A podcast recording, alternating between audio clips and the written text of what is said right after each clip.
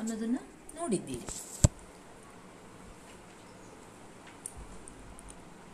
ನೆನಪು ಮಾಡ್ಕೊಳ್ಳಿ. ಫಸ್ಟ್ ಸೆಮಿಸ್ಟರ್ನಲ್ಲಿ ರಾಜಾಶ್ರಯ, ಕನ್ನಡ ಸಾಹಿತ್ಯದ ಪ್ರಮುಖ ಪ್ರೇರಣೆಗಳು ಅಂದಾಗ ರಾಜಾಶ್ರಯ, ಮತಧರ್ಮ ಎರಡನೇದು ಮತ್ತು ಮೂರನೇದಾಗಿ ಅನ್ಯ ಭಾಷೆ ಅಂತ. ಅನ್ಯ ಭಾಷೆಯಲ್ಲಿ ಎರಡು ಭಾಷೆಗೆ ಸಂಬಂಧಪಟ್ಟ ಹಾಗೆ ನೀವು ಅಲ್ಲಿ ಓದಿದ್ರಿ. ಸಂಸ್ಕೃತ ಮತ್ತು ಪ್ರಾಕೃತ. ಈಗ ನಾವು ಒಂದ್ಸಲ ಏನಿದು ಪ್ರೇರಣೆ ಮತ್ತು ಧೋರಣೆ ಅಂದರೆ? ಯಾಕಂದರೆ ನಾವು ಏನನ್ನೇ ಅಧ್ಯಯನ ಮಾಡಲಿ, ಮೊದಲು ಆ ಪರಿಕಲ್ಪನೆಗಳನ್ನು ಇವನ್ ಇಂಥವನ್ನು ನಾವು ಪರಿಕಲ್ಪನೆಗಳು ಪರಿಭಾಷೆಗಳು ಅಂತ ಕರೀತೇವೆ. ಹಾಗಂದ್ರೆ ಏನು ಅನ್ನೋದನ್ನ ಮೊದಲು ಸ್ಪಷ್ಟಗೊಳಿಸ್ಕೋಬೇಕು. ನಾವು ಎಂ ಎ ಓದುವಾಗ ಕೂಡ ಇತ್ತು. ಪ್ರೇರಣೆ, ಧೋರಣೆ ಅಂತ. ನಮಗೆ ಇದ್ದಂತಹ ಗೊಂದಲ ಎಷ್ಟೋ ದಿನಗಳವರೆಗೆ ಪರಿಹಾರ ಆಗೇ ಇರಲಿಲ್ಲ. ಆದ್ದರಿಂದ ನಾವು ಒದ್ದಾಡಿದ್ದು ನಿಮಗೆ ಆಗಬಾರ್ದು. ಆ ದೃಷ್ಟಿಯಿಂದ ಮೊದಲದನ್ನು ಸ್ಪಷ್ಟ ಮಾಡಿಕೊಳ್ಳೋಣ. ಏನಿದು ಪ್ರೇರಣೆ ಅಂದರೆ? ಕಾವ್ಯ ರಚನೆ ಅಥವಾ ಸಾಹಿತ್ಯ ಸೃಷ್ಟಿಗೆ ಅನುಕೂಲ ಆಗುವಂತಹ ಮತ್ತು ಸ್ಫೂರ್ತಿಯನ್ನು ಕೊಡುವಂತಹ ಮತ್ತು ಉತ್ಸಾಹವನ್ನು ತುಂಬುವಂತಹ ಸಂಗತಿಗಳು ವ್ಯಕ್ತಿಗಳು, ಸೌಲಭ್ಯಗಳು ಯಾವುದೇ ಇರಲಿ, ಅದೆಲ್ಲವನ್ನು ನಾವು ಪ್ರೇರಣೆಗಳು ಅಂತ ಗುರುತಿಸ್ತೀವಿ. ಏನೇನು? ನೋಡಿ, ಒಂದು ಸಾಹಿತ್ಯ ಕೃತಿಯ ರಚನೆಗೆ ಕಾರಣವಾಗುವಂತಹ ಘಟನೆ ಇರಬಹುದು, ಸಂಗತಿ ಇರಬಹುದು, ವ್ಯಕ್ತಿ ಇರಬಹುದು ಸಂಘ ಇರಬಹುದು, ಸಂಸ್ಥೆ ಇರಬಹುದು, ಅದೆಲ್ಲವೂ ಸರಿ ಪರಿಸರ ಒಟ್ಟಾರೆ ಸಾಹಿತ್ಯ ರಚನೆಗೆ ಪ್ರೋತ್ಸಾಹದಾಯಕವಾದ ಸ್ಫೂರ್ತಿಯನ್ನು ಕೊಡುವ ಪರಿಸರವನ್ನು ನಾವು ಪ್ರೇರಣೆ ಅಂತ ಗುರುತಿಸ್ತೇವೆ ಈಗ ದೊಡ್ಡ ದೊಡ್ಡ ವ್ಯಕ್ತಿಗಳು ಸಾಧನೆ ಮಾಡಿದವರು? ನಾವು ಒಂದು ಯಾವುದಾದ್ರೂ ಗುರಿಯನ್ನು ಇಟ್ಟುಕೊಂಡು ಹೊರಟಾಗ, ಸರಿ, ಈ ಇಂತಹ ಗುರಿಯನ್ನು ಆರಿಸ್ಕೊಳ್ಬೇಕು ಅಂತ ಯಾಕೆ ನಿಮಗನ್ನಿಸ್ತು? ಅಂದರೆ, ಇಲ್ಲ, ನಮ್ಮ ದೇಶದ ಇತಿಹಾಸದಲ್ಲಿ ಇಂತಹ ಒಬ್ಬ ವ್ಯಕ್ತಿ ಇದನ್ನು ಸಾಧಿಸಿದ್ದಾರೆ. ಅವರು ನನಗೆ ಪ್ರೇರಣೆಯಾದರು. ಈಗ ಇತ್ತೀಚಿನ ಉದಾಹರಣೆಯನ್ನು ಕೊಟ್ಟು ನಿಮಗೆ ಹೇಳ್ತೇನೆ. ದೀಪಾ ಮಲ್ಲಿಕ್ ಅಂತ ಒಬ್ಬ ಹೆಣ್ಣು ಮಗಳು. ಆಕೆಗೆ ಆಕೆ ಒಬ್ಬ ದೊಡ್ಡ ಸೈನ್ಯಾಧಿಕಾರಿಯ ಹೆಂಡತಿ. ಆಕೆಯ ಮಧ್ಯವಯಸ್ಸಿನಲ್ಲಿ ಏನಾಯಿತು? ಆಕೆಯ ಬೆನ್ನು ಹುರಿಯಲ್ಲಿ ಒಂದು ಸಿಸ್ಟ್ ಅಂತೇವೆ. ಬೆನ್ನು ಹುರಿಯಲ್ಲಿ ಒಂದು ಒಂದು ಸಣ್ಣ ಗುಳ್ಳೆ ಅಥವಾ ಒಂದು ಬೊಕ್ಕೆ ಎದ್ದಿತು ಆಗ ಅದನ್ನು ಆಪರೇಷನ್ ಮಾಡಿ ತೆಗೆಯೋದು ಬಹಳ ಕಷ್ಟ ಅಂತ ಹೇಳಿದರು ಡಾಕ್ಟರ್ಸ್. ಅದನ್ನು ಹಾಗೆಯೇ ಬಿಟ್ಟರೆ ಇನ್ನು ಕೆಲವೇ ದಿನಗಳ ಆಯುಷ್ಯ ಅವಳಿಗೆ ಉಳಿದದ್ದು. ಆದ್ದರಿಂದ ಡಾಕ್ಟರ್ಸ್, ನೀವೇ ಆಯ್ಕೆ ಮಾಡ್ಕೊಳ್ಳಿ ಅಂತ ಹೇಳಿದರು. ಆಪರೇಷನ್ ಮಾಡಬಹುದು. ಆದರೆ ಆಪರೇಷನ್ ಮಾಡಿದರೆ ಆಕೆ, ಯಾಕಂದರೆ ಅದು ಬೆನ್ನು ಹುರಿಯ ಮೇಲೆ ಇತ್ತು. ಎಲ್ಲ ದೇಹದ ಕಡೆಗೆ ಹೋಗುವಂತಹ ಮೆದುಳಿನ ಕಡೆಗೆ ಹರಿಯುವಂತಹ ಎಲ್ಲ ನರನಾಡಿಗಳ ಕೇಂದ್ರ ಬೆನ್ನುಹುರಿ ಅಂತಹ ಆ ಬೆನ್ನುಹುರಿಯನ್ನ ಅದರ ಮೇಲೆ ಎದ್ದಿದ್ದ ಆ ಒಂದು ಗಡ್ಡೆ ಏನಿದೆ, ಅದನ್ನು ತೆಗೆದರೆ ಸೊಂಟದಿಂದ ಕೆಳಗೆ ಸಂಪೂರ್ಣವಾಗಿ ಆಕೆ ಪರಾಧೀನಳಾಗ್ತಿದ್ಲು. ಅವಳ ಯಾವ ಸೊಂಟದಿಂದ ಕೆಳಗಿನ ದೇಹದ ಭಾಗಗಳೆಲ್ಲ ಅವು ಉಪಯೋಗವಿಲ್ಲದಂತೆ ಆಗುತ್ತೆ. ಆಪರೇಷನ್ ಮಾಡೋಣವೋ ಬೇಡವೋ ನೀವೇ ಹೇಳಿ ಅಂತ. ಆಗ ಆಪರೇಷನ್ ಮಾಡಿ ಅಂತ ಹೇಳ್ತಾಳೆ. ಇಡೀ ಕುಟುಂಬವೂ ಅವಳ ಬೆನ್ನಿಗೆ ನಿಂತ್ಕೊಳ್ತು ಮುಂದೆ ಆಪರೇಷನ್ ಆಯಿತು. ಸೊಂಟದಿಂದ ಕೆಳಗಿನ ಭಾಗವೆಲ್ಲ ಬಿದ್ದು ಹೋಯಿತು. ಬಿದ್ದು ಹೋಯಿತು ಅಂದರೆ ಸ್ಪರ್ಶ ಜ್ಞಾನವನ್ನು ಕಳ್ಕೊಳ್ತು ತೊಡೆಗಳು, ಮೊಣಕಾಲು, ಕಾಲು, ಪಾದ ಯಾವುದೂ ಕೆಲಸವನ್ನು ನಿರ್ವಹಿಸ್ತಾ ಇಲ್ಲ. ಅಂಥ ಸ್ಥಿತಿಯಲ್ಲಿ ಗಾಲಿ ಕುರ್ಚಿಯಲ್ಲಿ ಕೂತ್ಕೊಂಡು ಆ ಹೆಣ್ಣು ಮಗಳು ಇವತ್ತು ಅತ್ಯುತ್ತಮ ಕ್ರೀಡಾಪಟು ಅಂತ ಕರೆಸ್ಕೊಂಡಿದ್ದಾಳೆ. ಅವಳ ಜಾಗದಲ್ಲಿ ಒಬ್ಬ ಸಾಮಾನ್ಯ ವ್ಯಕ್ತಿಯಾಗಿದ್ದಿದ್ರೆ ಧೈರ್ಯವನ್ನು ಕಳ್ಕೊಂಡು ಎಂದೋ ಅವರು ತೀರಿ ಹೋಗಿಬಿಡಬಹುದಿತ್ತು. ಆದರೆ ದೀಪಾ ಮಲ್ಲಿಕ್ ಅದನ್ನು ಗಟ್ಟಿ ಮನಸ್ಸಿನಿಂದ ಎದುರಿಸಿದರು ಅವರು. ಅವರನ್ನು ಜನ ಪ್ರಶ್ನಿಸಿದಾಗ ಅವ್ರು ಹೇಳ್ತಾರೆ, ಅಂಗವೈಕಲ್ಯತೆ ಅನ್ನೋದು ದೇಹದಲ್ಲಿ ಇಲ್ಲ, ಮಿದುಳಿನಲ್ಲಿ ಇದೆ ಅಂತ. ಹಾಗೆ ನೀವು ಹೇಗೆ ಯೋಚಿಸ್ತೀರೋ ಹಾಗೆ ಆಗ್ತೀರಿ ಅಂತ. ಇವತ್ತು ಆ ಅಂಗವಿಕಲರಿಗಾಗಿ ನಡೆಸುವ ಸ್ಪೋರ್ಟ್ಸ್ನಲ್ಲಿ ಆಕೆ ಚಿನ್ನದ ಪದಕಗಳನ್ನು ಗೆದ್ದಿದ್ದಾಳೆ. ಇದು ಏನಾಗುತ್ತೆ? ಯಾರೇ ಜೀವನದ ಒಂದು ನೋವಿಯ? ಒಂದು, ಹಾಂ, ಹೇಳಿ. ಇಲ್ಲ ಮ್ಯಾಮ್ ಸೌಂಡ್ ಹ್ಞೂ ಏನಾಯಿತು ಜಯಶ್ರೀ? ಮ್ಯಾಮ್ ಸೌಂಡ್ ಕೇಳಿಸ್ತಾ ಇಲ್ಲ ನಮ್ಗೆ ಭಾಳ ಸ್ಲೋ ಸ್ಲೋ ಇದೆ. ಓಕೆ ಓಕೆ ಸರಿ ಸರಿ.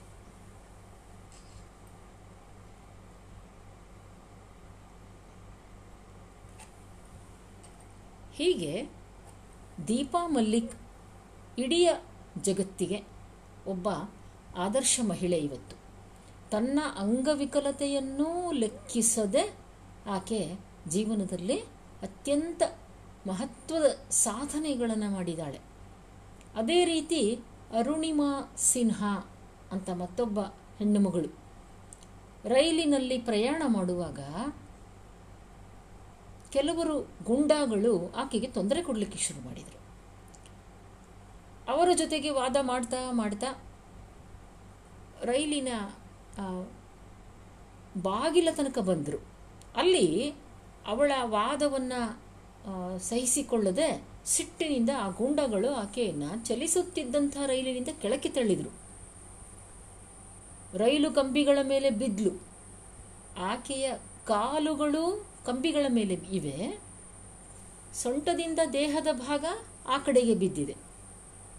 ಹಾಗೆ ಬಿದ್ದವಳನ್ನು ಎತ್ತುವವರು ಯಾರು? ಅವಳು ಹಾಗೆ ಅಲ್ಲೇ ಮೂರ್ಛೆ ಬಂದು ಬಿದ್ಲು. ಆಗಾಗ ಎಚ್ಚರ ಆಗ್ತಿತ್ತು ಇಡೀ ರಾತ್ರಿ ಕಳೆಯುವವರೆಗೂ ಸುಮಾರು ನಲವತ್ತು ರೈಲುಗಳು ಅವಳ ಕಾಲುಗಳ ಮೇಲಿನಿಂದ ಹಾದು ಹೋಗಿವೆ. ಆ ನೋವನ್ನೂ ತಡ್ಕೊಂಡು ಹಾಗೆಯೇ ಆಕೆ ಅಲ್ಲಿ ಬಿದ್ದಿದ್ಲು. ಅನಂತರ ಅವಳನ್ನು ಎತ್ತಿದ್ರು, ಆಸ್ಪತ್ರೆಗೆ ಸಾಗಿಸಿದ್ರು. ಎರಡೂ ಕಾಲುಗಳನ್ನು ಆಕೆ ಕಳ್ಕೊಂಡು, ಪ್ಲಾಸ್ಟಿಕ್ ಕಾಲುಗಳನ್ನು ಆಕೆ ಕೃತಕ ಕಾಲುಗಳನ್ನು ಹಾಕಿಕೊಂಡ್ಳು ಆದರೆ ಅವಳಲ್ಲಿ ಇದ್ದಂತಹ ಆಸೆ ಅಂದರೆ ಹಿಮಾಲಯವನ್ನು ಏರಬೇಕು ಅನ್ನೋದು. ಅಂತಹ ಅಂಗವಿಕಲತೆಯನ್ನು ಇಟ್ಟುಕೊಂಡು ಅರುಣಿಮಾ ಸಿನ್ಹಾ ಎವರೆಸ್ಟ್ವರೆಗೆ ಹೋಗಿ ಬಂದಿದ್ದಾಳೆ. ಇಂತಹ ಕಥೆಗಳು ನಮ್ಮಲ್ಲಿ ಒಂದು ಪ್ರೇರಣೆಯನ್ನು ಕೊಡ್ತವೆ. ನಾವು ನಮ್ಮ ನಮ್ಮ ಬದುಕಿನ ಎಂತಹ ನೋವಿನ ಸಂಗತಿಯೇ ಇರಲಿ, ಅದನ್ನು ನಾವು ಎದುರಿಸಬಹುದು. ನಾವು ಕೂಡ ಏನನ್ನಾದರೂ ಸಾಧಿಸಬಹುದು ಅನ್ನೋ ಪ್ರೇರಣೆಯನ್ನು ಕೊಡ್ತವೆ. ಇದು ನಿಜ ಜೀವನದ ಸಂಗತಿಗಳಾಯಿತು. ಹಾಗೆಯೇ ಕವಿಗಳಿಗೂ ಕೂಡ ಪ್ರೇರಣೆಗಳು, ಇಂತಹ ಘಟನೆಗಳು ಪ್ರೇರಣೆಗಳನ್ನು ಕೊಡ್ತವೆ. ಅಂತಹ ಪ್ರೇರಣೆಗಳು ಯಾವುದು? ನಮ್ಮ ಸಾಹಿತ್ಯದ್ದು.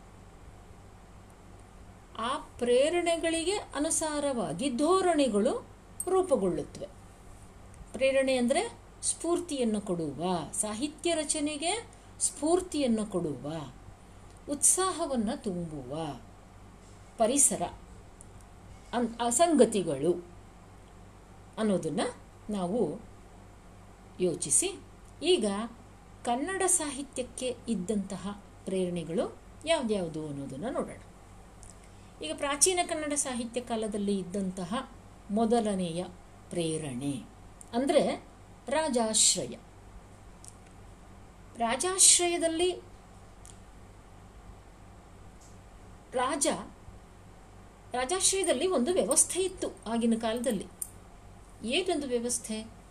ಅಂದರೆ ಕವಿಗಳು ರಾಜಾಸ್ಥಾನದಲ್ಲಿ ಒಂದು ಸ್ಥಾನವನ್ನು ಪಡ್ಕೊಂಡು ಅವರು ತಾವು ಬರೆದಂತಹ ಕಾವ್ಯವನ್ನು ಆ ರಾಜಾಸ್ಥಾನದಲ್ಲಿ ಬಹಳ ಗೌರವಾನ್ವಿತವಾಗಿ ಇದ್ದಿದ್ದಂತಹ ಪಂಡಿತ ಮಂಡಳಿಗೆ ಅದನ್ನು ಒಪ್ಪಿಸಬೇಕಾಗ್ತಿತ್ತು. ಅವರು ಅದನ್ನು ಪರಿಶೀಲಿಸಿ ಅದಕ್ಕೆ ತಮ್ಮ ಒಪ್ಪಿಗೆಯನ್ನು ಸೂಚಿಸ್ತಿದ್ರು, ತಮ್ಮ ಸಮ್ಮತಿಯನ್ನು ಸೂಚಿಸ್ತಿದ್ರು. ರಾಜ, ಹೆಚ್ಚಿನ ರಾಜರು, ಕನ್ನಡ ನಾಡಿನ ರಾಜರು, ಅವರು ಉದಾರಿಗಳು, ಸಾಹಿತ್ಯ ರಚನೆಗೆ ಪ್ರೋತ್ಸಾಹವನ್ನು ಕೊಟ್ಟಂಥವರು. ಎಲ್ಲಿನಿಂದ? ಕವಿರಾಜ ಮಾರ್ಗದಿಂದಲೂ ನೀವು ಇದಕ್ಕೆ ನಿದರ್ಶನವನ್ನು ಕಾಣ್ತೀರಿ. ಕವಿರಾಜ ಮಾರ್ಗ ಗ್ರಂಥವನ್ನು ರಚಿಸಿದ ಕವಿ ಶ್ರೀ ವಿಜಯ ಅಮೋಘ ನೃಪತುಂಗನ ಆಸ್ಥಾನದಲ್ಲಿ ಆತ ಇದ್ದ. ನೃಪತುಂಗ ಶ್ರೀ ವಿಜಯನಿಗೆ ಆಶ್ರಯವನ್ನು ಕೊಟ್ಟ. ಬದುಕುವ ಚಿಂತೆ ಬದುಕುವುದಕ್ಕೆ ಏನನ್ನು ಮಾಡಿಕೊಳ್ಬೇಕು? ನಿತ್ಯೋಪಯೋಗ. ನಿತ್ಯೋಪಜೀವನಕ್ಕೆ ಏನು ಮಾಡಬೇಕು ಅನ್ನೋ ಚಿಂತೆ ನಮ್ಮ ಕವಿಗಳನ್ನು ಕಾಡ್ತಿರ್ಲಿಲ್ಲ. ಯಾಕಂದರೆ ಅದಕ್ಕೆ ರಾಜರು ವ್ಯವಸ್ಥೆಯನ್ನು ಮಾಡಿರ್ತಿದ್ರು. ಅವರಿಗೆ ಅಗ್ರಹಾರಗಳನ್ನು ಕೊಡ್ತಿದ್ರು, ಉಂಬಳಿಯಾಗಿ ಕೊಡ್ತಿದ್ರು. ಹೊಲಗದ್ದೆಗಳನ್ನು ಉಂಬಳಿಯಾಗಿ ಕೊಡ್ತಿದ್ರು. ಅದರಿಂದ ದುಡಿದು ತಮ್ಮ ಬದುಕನ್ನು ಸಾಗಿಸಬೇಕು ಅನ್ನುವಂಥ ಚಿಂತೆ ಕವಿಗಳನ್ನು ಕಾಡ್ತಿರ್ಲಿಲ್ಲ ರಾಜ ಅವರಿಗೆ ಎಲ್ಲ ರೀತಿಯ ಸೌಲಭ್ಯವನ್ನು ಮಾಡಿಕೊಡ್ತಿದ್ದ. ಮತ್ತು ಅವರು ಬರೆದ ಕಾವ್ಯ ಪಂಡಿತ ಮಂಡಲಿಯ ಮೆಚ್ಚುಗೆಯನ್ನು ಪಡೆದ ನಂತರ ಅವರಿಗೆ ಅನೇಕ ಬಗೆಯ ಬಿರುದುಗಳನ್ನು ಕೊಡ್ತಿದ್ದ, ಸನ್ಮಾನವನ್ನು ಮಾಡ್ತಿದ್ದ. ಇಂತಹ ಒಂದು ವ್ಯವಸ್ಥೆ ಅದು. ಇದು ಪ್ರಮುಖ ಪ್ರೇರಣೆ, ರಾಜಾಶ್ರಯ ಅಂತ ನಾವಿದನ್ನು ಗುರುತಿಸ್ಕೊಂಡು ನೋಡ್ತೀವಿ. ರಾಜಾಶ್ರಯದ ಪ್ರೇರಣೆಯನ್ನು ಮಧ್ಯಕಾಲೀನ ಸಾಹಿತ್ಯಕ್ಕೆ ಅನ್ವಯಿಸಬಹುದಾ ಅಂತ ನಾವು ಪ್ರಶ್ನೆ ಹಾಕ್ಕೊಂಡ್ರೆ, ಮಧ್ಯಕಾಲೀನ ಸಾಹಿತ್ಯದ ಸ್ಥಿತಿಗತಿಗಳೇ ಬೇರೆ. ರಾಜಾಶ್ರಯ ಮಧ್ಯಕಾಲೀನ ಸಾಹಿತ್ಯಕ್ಕೆ ಸಂಬಂಧಪಟ್ಟ ಹಾಗೆ ಹೇಗೆ ಇತ್ತು ಅಂತ ಬೇಕಾದರೆ ಸ್ವಲ್ಪ ನಾವು ವಿಶ್ಲೇಷಣೆ ಮಾಡಬಹುದು. ಪೂರ್ತಿಯಾಗಿ ರಾಜಾಶ್ರಯವನ್ನು ಬಿಟ್ಟುಕೊಟ್ಟರು ಮಧ್ಯಕಾಲೀನ ಕವಿಗಳು ಅಂತ ಇಲ್ಲ. ಉದಾಹರಣೆಗೆ, ವಚನ ಸಾಹಿತ್ಯಕ್ಕೆ ನಾವು ಬಂದಾಗ, ಬಸವಣ್ಣ ಬಿಜ್ಜಳನ ಆಸ್ಥಾನದಲ್ಲಿ ಆತ ಪ್ರಧಾನವಂತ, ಮೊದಲು ಭಂಡಾರಿಯಾಗಿ ಕೆಲಸ ಮಾಡಿದ, ನಂತರ ಪ್ರಧಾನಮಂತ್ರಿಯ ಸ್ಥಾನವನ್ನು ಆತ ನಿರ್ವಹಿಸಿದ. ಆದರೆ ಇಲ್ಲಿ ಇದಕ್ಕೂ ಮತ್ತು ಬಸವಣ್ಣನ ವಚನಗಳ ರಚನೆಗೂ ಯಾವ ಸಂಬಂಧ ಇಲ್ಲ. ಇದನ್ನು ಗಮನಿಸಬೇಕು. ಆದರೆ ನಾನು ಹೇಳಿದ್ನಲ್ಲ, ಪ್ರಾಚೀನ ಕನ್ನಡದಲ್ಲಿ ಇದ್ದಂಥ ವಾತಾವರಣ ಇಲ್ಲಿ ಇಲ್ಲ. ಅಲ್ಲಿ ಪಂಡಿತರಿದ್ದಾರೆ, ಅವರು ಇವರು ಬರೆದ ಸಾಹಿತ್ಯವನ್ನು ಪರೀಕ್ಷಿಸ್ತಾ ಇದ್ದಾರೆ. ಅಂಥ ಸಂದರ್ಭ ಇಲ್ಲಿ ಇಲ್ಲ. ಇಲ್ಲಿ ವಚನಗಳು, ಆಯಾ ಪ್ರಸಂಗ, ಸನ್ನಿವೇಶ ಮತ್ತು ಬಹಳ ತೀವ್ರವಾಗಿ ನಡೀತಾ ಇದ್ದಂತಹ ಚರ್ಚೆ, ಸಂವಾದ, ವಾದ ಇವುಗಳಲ್ಲಿ ಅವು ರಚನೆಯಾದವು ಯಾಕಂದರೆ ಅದರಲ್ಲಿ ತೊಡಗಿದ್ದಂತಹ ವಚನಕಾರರೆಲ್ಲ ಅತ್ಯಂತ ಭಾವ ತೀವ್ರತೆಯಿಂದ ತೊಡಗ್ತಿದ್ರು. ಆಗ ವಾದವನ್ನು ಮಾಡ್ತಾ ಮಾಡುತ್ತಲೇ ವಚನಗಳು ಸೃಷ್ಟಿಯಾಗ್ತಿದ್ವು. ಆಶು ಕಾವ್ಯ ಅಂತ ಕೂಡ ನಾವು ಕವಚನವನ್ನು ಗುರುತಿಸ್ತೀವಿ. ಆಶು ಕಾವ್ಯ ಅಂದರೆ ಆಗಿಂದಾಗ ಸಿದ್ಧವಾಗ್ತಕ್ಕಂಥದ್ದು. ಕೆಲವೊಮ್ಮೆ ಬರೀತಿದ್ರು ಹೀಗೆ. ಹಾಗಾಗಿ ರಾಜಾಶ್ರಯ ಅನ್ನೋದು ಒಂದು ಪ್ರಮುಖ ಪ್ರೇರಣೆ ಮಧ್ಯಕಾಲೀನ ಸಾಹಿತ್ಯಕ್ಕೆ ಅಲ್ಲ. ಇದನ್ನು ನಾವು ಮೊದಲು ತಿಳ್ಕೊಳ್ಳೋಣ. ಆದರೂ ಬಸವಣ್ಣ ರಾಜಸ್ಥಾನದಲ್ಲಿ ಇದ್ದ ಪ್ರಮುಖ ಹುದ್ದೆಯನ್ನು ಆತ ನಡೆಸ್ತಿದ್ದ. ಆದರೆ ಪ್ರಮುಖ ಹುದ್ದೆಯಲ್ಲಿದ್ದ ಅಂದ ಮಾತ್ರಕ್ಕೆ ಆ ಹುದ್ದೆಯ ಸಹಾಯವನ್ನು ಪಡ್ಕೊಂಡು ಆತ ದಾಸೋಹವನ್ನು ಮಾಡಿದ ಅಂತ ಅಲ್ಲ, ಅದಕ್ಕೆ ಸಂಬಂಧಪಟ್ಟಂತೆ ಸಾಕಷ್ಟು ಚರ್ಚೆ ಇದೆ. ಭಂಡಾರಿಯಾಗಿದ್ದಾಗ, ಮಂತ್ರಿಯಾಗಿದ್ದಾಗ ನಡೆದಂಥ ಪವಾಡವನ್ನು ಬಸವರಾಜ ದೇವರುಗಳಲ್ಲಿ ಹರಿಹರ ಬರೀತಾನೆ. ಬಸವಣ್ಣನ ಮೇಲೆ ಅಂಥದ್ದೊಂದು ಅಪವಾದ ಬರುತ್ತೆ. ಬಿಜ್ಜಳನ ಭಂಡಾರದ ಹಣವನ್ನು ತನ್ನ ದಾಸೋಹವನ್ನು ನಡೆಸಲಿಕ್ಕೆ ಬಸವಣ್ಣ ಬಳಸಿದಾನೆ ಅಂತ. ಲೆಕ್ಕವನ್ನು ನೋಡಲಿಕ್ಕೆ ಬರ್ತಾನೆ ರಾಜ. ಲೆಕ್ಕ ಸಮವಾಗಿ ಇರುತ್ತೆ. ಬಸವಣ್ಣ ಬಳಸಿಲ್ಲ. ಹೀಗೆ. ಇನ್ನೂ ಒಂದು ದೃಷ್ಟಿಯಿಂದ ನೋಡಬೇಕು ಅಂತಂದರೆ ಬಿಜ್ಜಳನ ಆಸ್ಥಾನದಲ್ಲಿ ಇದ್ದದ್ರಿಂದಲೇ ಇನ್ನೂ ಹೆಚ್ಚು ಮಾನಸಿಕವಾದ ಒಂದು ಹಿಂಸೆಗೆ ಬಸವಣ್ಣ ಗುರಿಯಾದ್ನೇನೋ ಅನ್ನುವಂಥ ಭಾವನೆ ಬರುತ್ತೆ. ಏಕೆಂದರೆ ಬಸವಣ್ಣ ಏನು ಒಂದು ಸಮಾನತೆಯ ಸಮಾಜವನ್ನು ಸ್ಥಾಪಿಸಬೇಕು ಅಂತ ಏನು ಪ್ರಯತ್ನ ಪಡ್ತಾ ಇದ್ದ, ಅದಕ್ಕೆ ರಾಜಸ್ಥಾನದಿಂದಲೇ ಕೆಲವೊಮ್ಮೆ ತೊಂದರೆ ಬಂತು.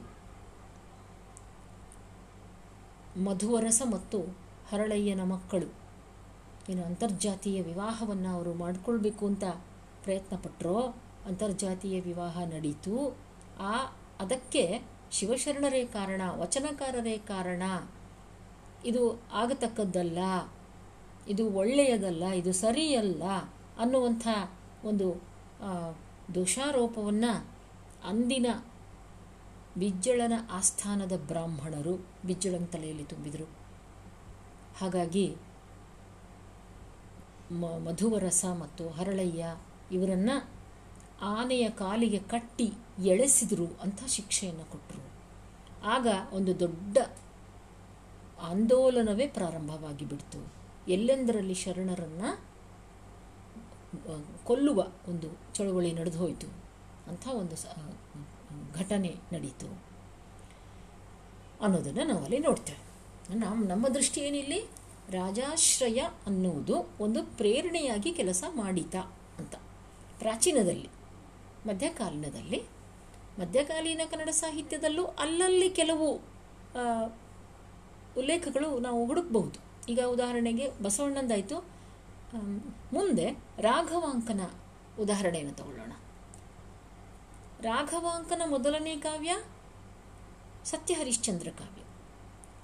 ಈ ಕಾವ್ಯ ಇದನ್ನು ಅವನು ರಚಿಸಿದಾಗ ಆ ಪ್ರದೇಶದ ರಾಜ ಅದಕ್ಕೆ ಬಹಳ ದೊಡ್ಡ ಗೌರವವನ್ನು ಆತ ಕೊಟ್ಟ. ಕವಿಗೆ ತುಂಬ ದೊಡ್ಡ ಗೌರವವನ್ನು ಕೊಟ್ಟ. ಕವಿ ಚಕ್ರವರ್ತಿ ಎನ್ನುವ ಬಿರುದನ್ನು ಕೊಟ್ಟ.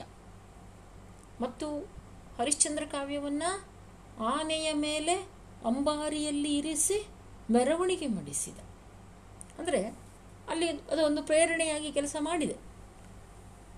ಅದರಿಂದ ರಾಘವಂಕ ತುಂಬ ಸಂತೋಷಪಟ್ಟ ಅಂತ ಕೂಡ ಬರ್ತದೆ. ಅಷ್ಟೇ ಅಲ್ಲ,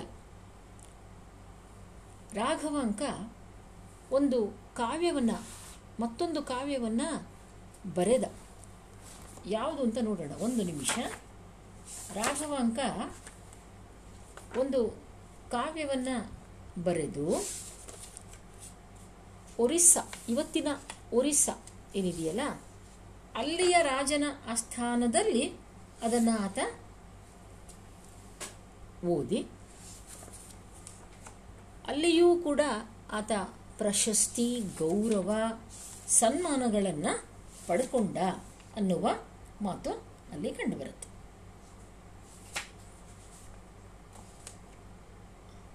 ಹೀಗೆ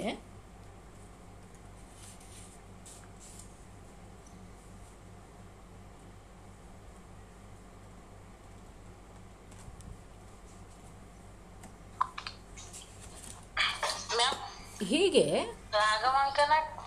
ಹ. ರಾಘವಾಂಕನ? ರಾಘವಾಂಕ ಮೊದಲು ಬರೆದ ಕಾವ್ಯ ಹರಿಶ್ಚಂದ್ರ ಚಾರಿತ್ರ ಹರಿಶ್ಚಂದ್ರ ಕಾವ್ಯ. ಅದಕ್ಕೆ ರಾಜನ ಒಂದು ಸಂಪೂರ್ಣ ಸನ್ಮಾನ ಗೌರವ ಪ್ರೋತ್ಸಾಹ ಎಲ್ಲ ದೊರಕಿತ್ತು. ಅದೇ ರೀತಿ ಮತ್ತೊಂದು ಕಾವ್ಯವನ್ನು ಅವನು ಬರೆದ ಅದರ ಹೆಸರನ್ನು ನಾನು ನಿಮಗೆ ಗ್ರೂಪಲ್ಲಿ ಹಾಕ್ತೇನೆ. ಆ- ಕಾವ್ಯವನ್ನು ಬರೆದು ಒರಿಸ್ಸಾ ಒರಿಸ್ಸಾ, ಇವತ್ತಿನ ಒರಿಸ್ಸಾ ಇದೆಯಲ್ಲ, ಅಲ್ಲಿಯ ರಾಜನ ಆಸ್ಥಾನದಲ್ಲಿ ಅದನ್ನು ಓದಿ, ಆ ಆ ರಾಜನ ಪ್ರಶಸ್ತಿಗೂ ಮತ್ತು ಗೌರವಕ್ಕೂ ಪಾತ್ರನಾದ ರಾಘವಾಂಕ. ಇನ್ನು ಮತ್ತೊಂದು ಉದಾಹರಣೆಯನ್ನು ನಾವು ನೋಡಿದ್ರೆ ನಾವೀಗ ರಾಜಾಸ್ಥಾನ ಅಥವಾ ರಾಜಾಶ್ರಯ ಒಂದು ಪ್ರೇರಣೆಯಾಗಿ ಅಂತ ಪರೀಕ್ಷಿಸ್ತಾ ಇದ್ದೀವಿ ಅದನ್ನು ಈಗ. ಹೇಗೆ ಪ- ಪ್ರೇರಣೆಯಾಗಿ ಕೆಲಸ ಮಾಡಿತ ಅಂದರೆ ಅಲ್ಲಲ್ಲಿ ಮಾಡಿದೆ, ಆದರೆ ಪ್ರಮುಖವಾದ ಪ್ರೇರಣೆ ಅದು ಆಗಲಿಲ್ಲ. ಈಗ ಹರಿಹರನ ವಿಷಯಕ್ಕೆ ಬಂದರೆ, ಹರಿಹರನು ಕೂಡ ಬಲ್ಲಾಳನ ಆಸ್ಥಾನದಲ್ಲಿ ಕರಣಿಕನಾಗಿ ಕೆಲಸ ಮಾಡ್ತಾ ಇದ್ದ. ಅಲ್ಲಿ ಅವನಿಗೆ ಆ ವೃತ್ತಿ ಬಹುಶಃ ತೃಪ್ತಿಯನ್ನು ತಂದಿರಲಿಕ್ಕಿಲ್ಲ. ಯಾಕಂದರೆ ಹರಿಹರ ಮೂಲತಃ ಭಕ್ತ, ಶಿವಭಕ್ತ. ಶಿವಭಕ್ತಿಯ ಸಾಧನೆಯಲ್ಲೇ ತಲ್ಲೀನನಾಗ್ತಂತಹ ಒಂದು ವ್ಯಕ್ತಿತ್ವ ಅವನದು. ಹಾಗಾಗಿ ಯಾವುದೋ ಒಂದು ಸಂದರ್ಭದಲ್ಲಿ ಅವನಿಗೆ ಇದು ಸರಿ ಅನಿಸದೆ ಹೋಗಿ ರಾಜಸ್ಥಾನವನ್ನು ಬಿಟ್ಟುಕೊಟ್ಟ, ಹಂಪಿಗೆ ಬಂದ, ಅಲ್ಲಿಯ ಪಂಪಾ ವಿರೂಪಾಕ್ಷನನ್ನು ಸ್ಮರಿಸುತ್ತಾ ಅಲ್ಲಿಯೇ ಉಳಿದು ರಗಳೆಗಳನ್ನು, ಶಿವಶರಣರ ಬದುಕಿನ ಚರಿತ್ರೆಗಳನ್ನು ಬರೆದ. ಹೀಗೆ ಅನೇಕ ಉದಾಹರಣೆಗಳಿವೆ. ಆದರೆ, ಇನ್ನು ನೀವು ಕುಮಾರವ್ಯಾಸನಿಗೆ ಬಂದ್ರಂತೂ, ಕುಮಾರವ್ಯಾಸ ಯಾವ ರಾಜನ ಆಸ್ಥಾನದಲ್ಲೂ ಆತ ಇದ್ದವನಲ್ಲ. ಮತ್ತೆ ನೋಡಿದರೆ ಕೃಷ್ಣದೇವರಾಯನ ಕಾಲ. ಆದರೂ ಸಹ ಕುಮಾರವ್ಯಾಸ ರಾಜಾಸ್ಥಾನದ ಹಂಗಿಗೆ ಒಳಗಾದವನಲ್ಲ.